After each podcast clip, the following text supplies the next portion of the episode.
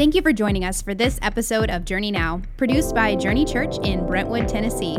For more information on Journey Church and our gatherings, visit journeytn.com.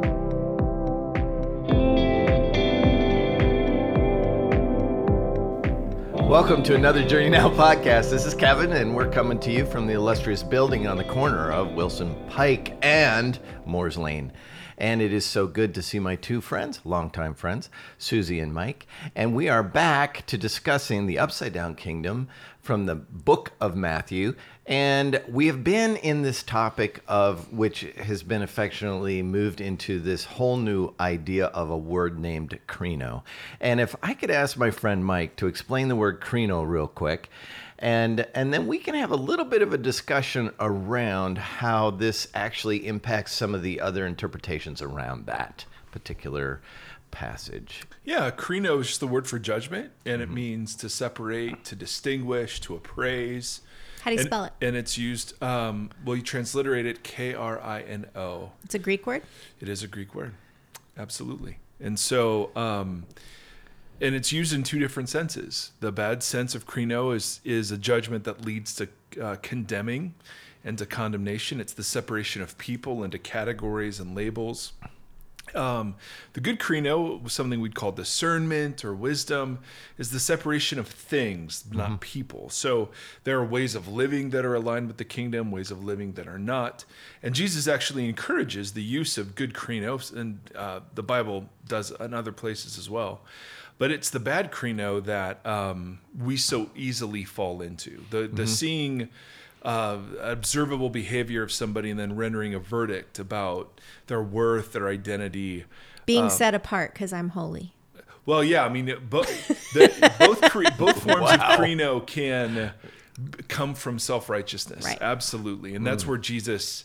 Like we can think we're doing good krino, but if we're placing ourselves above another, um, that's the bad sort of krino all the way around. Doesn't matter if you dress it up in religious language or not.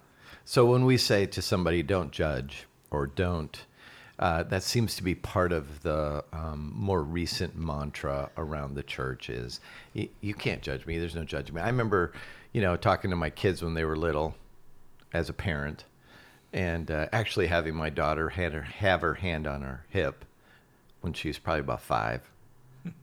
you can't judge me. We can picture this. You Yeah, can't. Oh yeah. yeah, and there's no. Ju- you can't judge me.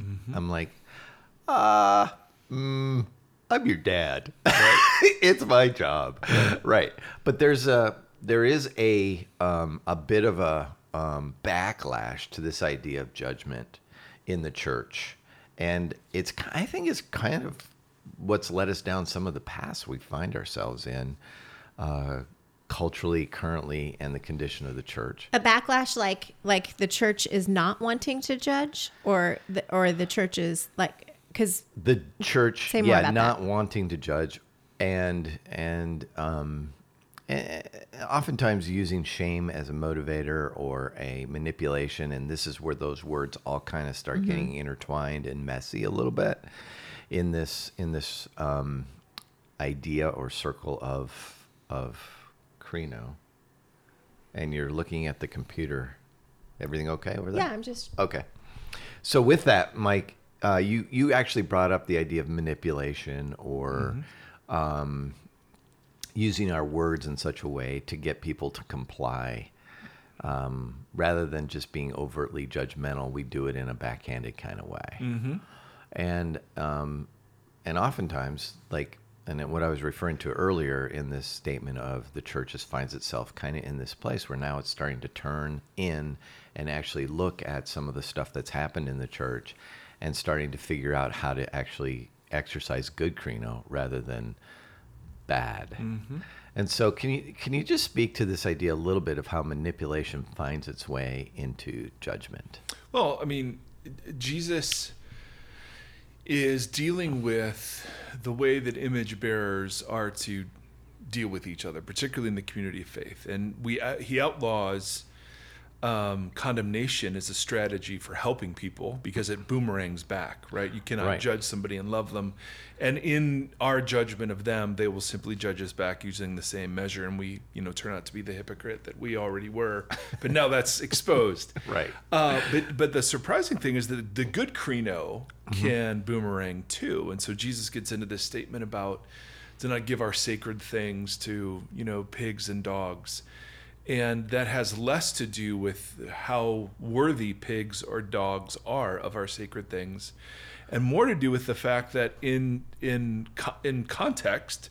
Our sacred things aren't helpful to pigs and dogs, and that boomerangs back on us too. And so we were introducing the idea that even if we have a good krino, we've appraised and we've separated, and we're not condemning the person, but we can see so clearly something they need to do to fix themselves. There are contexts where that is totally appropriate and helpful, and then there are contexts where it's not. And it doesn't matter how accurate our krinoing is, it's still not good krino mm-hmm. if it is used in a manipulative or pushy kind of way. Right. And and we've off and, and this bleeds over into that next verse where I think you kind of blew a lot of people's minds on on what we've always assumed was a part of the context of prayer mm. When in reality it is more in the context of judgment. And that is to to ask first, to seek permission, to um, I'm trying. I'm, Keep on I'm- knocking. I'm- keep on knocking. That's what it is. Knock, we- knock, knocking on heaven's door. Yes, no, that's Oh. also different. Totally.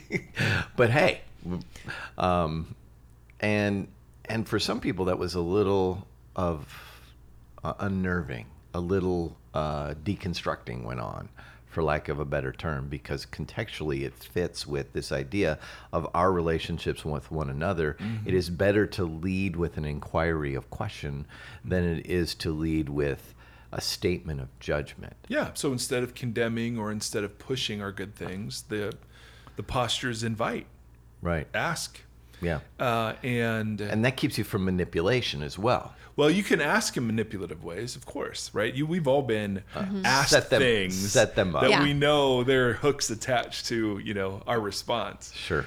Um, but Jesus is portraying the the law of the request, which is a Willard, a Dallas Willard phrase, which is that is the predominant dynamic of the kingdom. That with God we don't try to manipulate, but we ask, and and so too with other image bearers. That's the point. We put, place ourselves as equals when we ask, as opposed to superiors mm-hmm. when we judge or push. Right. Which leads us to this a little bit of what the prompt was on Sunday. I think it leads us to that prompt where you said, you know, what are we willing to pursue or put it put it above li- being Christian or living as the uh, of the way of Jesus to pursue or to um, to stop being Christian. Christian. Like, what am I willing to stop being Christian, Christian for? for. So, for example, Right. if my, I feel like my kids are in jeopardy Right. for some reason, whether it's through their education, where they live, and their friendships, I'm willing to forego my cruciform life that I'm called to, my Jesus-ness, yes in order to protect my children at all costs. Right. So what what is that thing that Right. makes me cross the line from being a, a Jesus person to To manipulate, to or to manipulate push or, to push in order to control the situation or have my way or see the outcome that I think is best for the whole even. yeah and Well said. And how do you see that manifest in church? How do you see that manifest in um, what we see around us? Like, I'm asking you to do good Krino, not bad Krino. You're asking me how I'm seeing it manifested? Uh huh. you sure you want to ask me that question? Yeah, I, mean, I can ask Mike. Um, but yeah. Yeah, I mean, I'm I think, sure, you know, I think you have ideas. I do have ideas, but Yeah. I I have to start with the plank, Plank. in my own eye. I do, and there I go. hate that darn plank. Yeah. because So we have to practice planking. Yes, and so for me, I'll say what I wrote down, Yeah. And you read it when we were writing it. Did I? Uh, you did.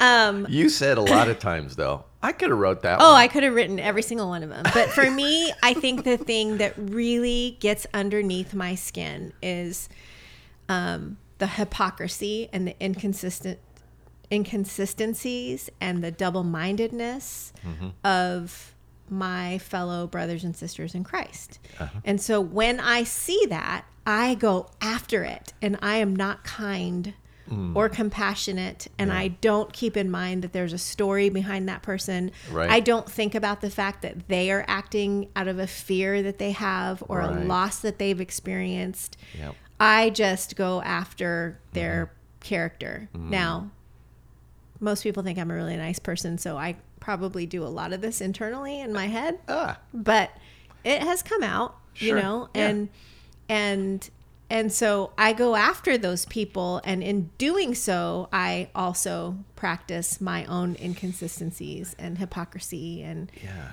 and you know what i think is righteous anger i mean you know everybody thinks their anger is righteous nobody like- gets angry and preach. says I that's like to not hope. I like to Yeah, hope I it is, mean- but I've, I've come to the conclusion very seldom is it. everybody thinks their anger is righteous in the moment and Yes. so um yeah i mean i think for me that's the that's where i struggle is i mm-hmm. have a really hard time showing hospitality mm-hmm. and and love towards people who i think are hypocritical and yeah. Um, so I, so I do. I see it in I see it in our abortion debates. Mm-hmm. I see it in our conversations around race and and Mm-hmm. those who are unwilling to have the conversations. Right. And we saw it all through COVID. And I mean, it's there's just and I mean, the politics like it's Yeah. just you know, for so many of us, politics is more of a, a decision point than the politics of Jesus, the Right. American partisan politics. Yeah. Am I willing to set aside my Jesus Yes. for Yes. my political alignment? And I do the same thing. You know, my husband calls me out on it all the time. God bless his heart. he's, he's Bless is he getting the heart. speck out of your eye while he's you know Um, I think it's more like, you know, he's taking the mud from the ground and like smearing it all over my eyes. Stop it. just stop it um, uh, mike i, I kind of want to take you back to a moment where you said at one of, in one of the last three sermons where this has been the primary theme um, is at, at some point um, there has to be some uh, recognition of the capacity of the human being to be inconsistently judgmental or uh, consist. They can be consistently judgmental, but it is this. Um, it seems to be the human condition Yes. to be Yeah. to be judgment prone and it, i don't know if it's a factor of the fall of man Well, yeah. I mean, Compounded. the first confrontation of Yeah. sin was yeah the woman you gave me. yeah right. Triangulate triangulate. Yeah, yes you did this to me. Um, is to blame and to cast dispersion of doubt onto our own sin. But the i guess where i'm going with this is to to wrestle with this idea of what do we do with this? What do we where do we go? What do we um, i mean there, we're raising the awareness. We're asking the question. Um, where do we go with it? Where do what do you think? Where does the human heart go with this? To really, because that's really a lot of the questions I get from people. If you dig down, it's like, well, how do I stop doing this? I do it all the time, and it's almost unconscious. Oh, yeah. It seems it seems that it always almost yeah. It's our normal, and it and it could be traced. I mean that to Susie's point. It could be traced to that moment. Well, I mean, what is the knowledge of the tree of good and evil? There are some Hmm. scholars I've read who think th- that it's not just that our judgments are bad, but it's the act of judging itself Hmm. that is what what we embraced. We we we forcefully entered the rightful domain of God. Because we want to, we want to be the ones that answer the question: what is evil or good? Totally. Okay. Totally. And define it according to our own, you know, arbitrary standards. And so I mean, Susie just actually walked through a great model of how this begins to work because um, uh, is there hypocrisy in the church that needs to be called out? Absolutely. Is there stuff that needs to be said and advocated for and agitated against? And we would say, uh, absolutely, of course. Right. But the way that that happens, um, if it's done out of a position of superiority, um, that achieves very little. If it's done out of a position of co-struggler, um, that has the potential to achieve, you know, a lot more. So Right, right, for right. me, it's the constant warring against placing myself in a superior position to others. Yeah. And and what Paul did, I mean, Paul seemed really intentional about the status games of the community he was in. So w- Right. the, with the Corinthians, he took on manual labor, though he didn't have to, but that socially put him at the kind of the lowest rung. Mm-hmm. Yeah. So he was constantly, so he'll refer to himself as a slave in Philippians, which was a, a big town about citizenship and Yeah. Roman citizenship, uh, being an ex-soldier, and um, and so he'll he'll take that identity upon himself, and um, and play status games that put him at the lowest rung of the ladder. Uh, in order to avoid the appearance of standing in superiority over another, and so I think there are equivalent Right. ways we can do that. Whether it's you know not having to And he referred to himself as the chief of sinners. absolutely, And absolutely. so is this is this kind of you've also used this phrase leading with the plank in my eye Mm-hmm. or understanding that I uh, so seeing people actually through the plank Yeah. or somehow and and I think for for most of us that's that's just a foreign idea. Yeah. Uh, uh, yeah, I think that's true. And that's where community comes in, Mm. right? I mean, all you have to do to learn what your double standards are, uh, get married, pay attention to what your family says. yes, listen to your roommate. I mean, it's it's Yeah. like you will be exposed. You just can't help but be exposed. It is it is what is normal um, for us. And so whether or not we deplank, you know, Yep. as you were saying, Yep, deplank. uh, is a whole different thing. But I think there are intentional disciplines we can cultivate. One of those for me is whenever I'm in a, uh, a room full of people, um, I assume that my sin is the worst sin in the room. I just think, Yep. I just, not that I'm thinking about sin all the time or whatever, but Or if- that you're being self deprecating. You're not being a self deprecating person by doing that. No, no. To me, that's like Yeah. I think that's very real because I, my sin is the only sin I know from the inside. Yeah. Right. and um, and so sitting in that posture and recognizing, no, there's other sin in the room too, but um, I'm in no position to stand over it. I am a position to say invite people into the acts of meaningful repentance that have been helpful for me. Right. But that's an entirely different conversation than me standing over somebody saying you need to Mm-hmm. Right. um, as we all know, right? None of us, none of us react well to the nagging or the condemning of others. None of us do. The best krino, the best response we have to the krino of others are from those who love us and who are committed to us and have demonstrated that commitment to us over a long period of mm-hmm. time, mm-hmm. and who who krino us very gently, recognizing there are backstories and nuances and extenuating factors that that Right. cause us to act in these ways. And so the church is envisioned as a place, right? The first century church was a, a place of 20 or 30 people. It was not a big church. Right. Where this would happen, right? Paul does this all throughout his letter, letters. He starts with, here's who you are, and then krinos out from that place. Uh, and he, he not only does the here's who you are, he will often do the here's who I am place himself in a lower social setting, and then krino the heck in his uh, the heck out of his letters um, towards Christ likeness. So there's a place for that. Absolutely, we see that as parents, we see that as friends, coworkers. Absolutely. The issue becomes how it's done, when it's done, where it's done, Right. and whether it's done with gentleness, with an aim to restore people to the way of Jesus, or to just get them to do what I think they should do. Right. Right.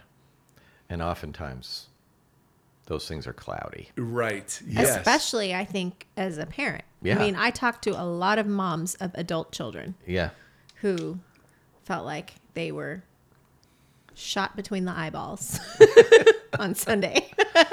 Ugh. You know, Ah. I mean, that's really hard when you think you know what's best for your kid, Right. And you, And you might. yeah, It's not to deny that you totally. might. But it's the it- but the way that you go about Telling them. telling them and and trying to coax them into coming to church or you know Right. walking with Jesus all these really good things Right. That you want for them but it's it you know where is that coming from and what's the fear in that and who who how much are you trusting Jesus in that and I mean it's it's a lot it's It is. hard It really is It hard. is a but lot. but you you tap into something I Mm-hmm. Think that's so good, which is fear. That's the driver of Mm-hmm. Totally. all of this. Right. That's what drives our condemnations and our nagging. Right. yeah And um and so the, and the- everything that's going on around us the last couple of years are is driven by fear like sure. there's so much fear at the base of it invoked by it i mean it's just yeah It really is. Mm-hmm. And and so for a people who supposedly follow a risen Jesus and who believe there is this great beautiful story that happens, Mm-hmm. like like this earthly chapter is literally the first Yeah. bit of it. Right. Yeah, we get caught up. I mean, we get called out and exposed Mm-hmm. as as people who are just as fearful as, as everything else. And I say that as someone who absolutely Yeah. um, feels that and has to war against that as well. And so, what I think Jesus has done in the overall flow of the sermon is to try to establish the beauty and safety of the kingdom of God over against. Because remember, he's just talked about worry. And he's just talked about if you treasure mm-hmm. rightly, you don't have to be anxious. If you treasure the things of the kingdom, like those things are immovable. So it's not surprising he would then jump to an issue that is produced by fear, right? Because if we're treasuring wrongly, it's just super easy mm-hmm. Yeah. to condemn and, and try to manipulate. Mm-hmm. Absolutely, it's what we do, Yeah. right? It's the image, and, and it happens not only in a sense of trying to manipulate to get other people to do things I want them to do, but it happens in in my own self image management, right? I'm, I'm Right. always trying to portray a certain mask or a certain reality that may not match what's really going on in my heart. So it's so I may be manipulating that way too. Um, and so it just is, it's a sickness that will never go away, I think, fully, because we'll never feel fully safe until we're in the kingdom in resurrected bodies. Right. But the, the, the picture of life outside of that cycle is what's so compelling to me.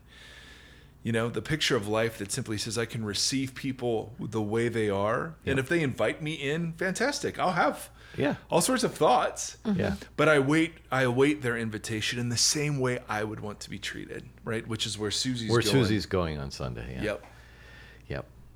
Well, this is good. This is like one of the last ones we're going to do on the Upside Down Kingdom, and we are going to we'll we'll come back next week with probably a conclusion. So there's probably going to be one more. Uh, but this has been great. Thank you, Mike, for all your hard work on this. Thank you, Susie. Thanks for uh, the conversation. I think people have really um, felt deeply about this, and it has affected lives. And uh, we're looking forward to what July. July, we have a bunch of guest speakers coming, and and then uh, we're going to launch into a series on uh, how to read the Bible. So um, we look forward to ongoing conversations with y'all, and uh, we'll see you next week on Journey Now.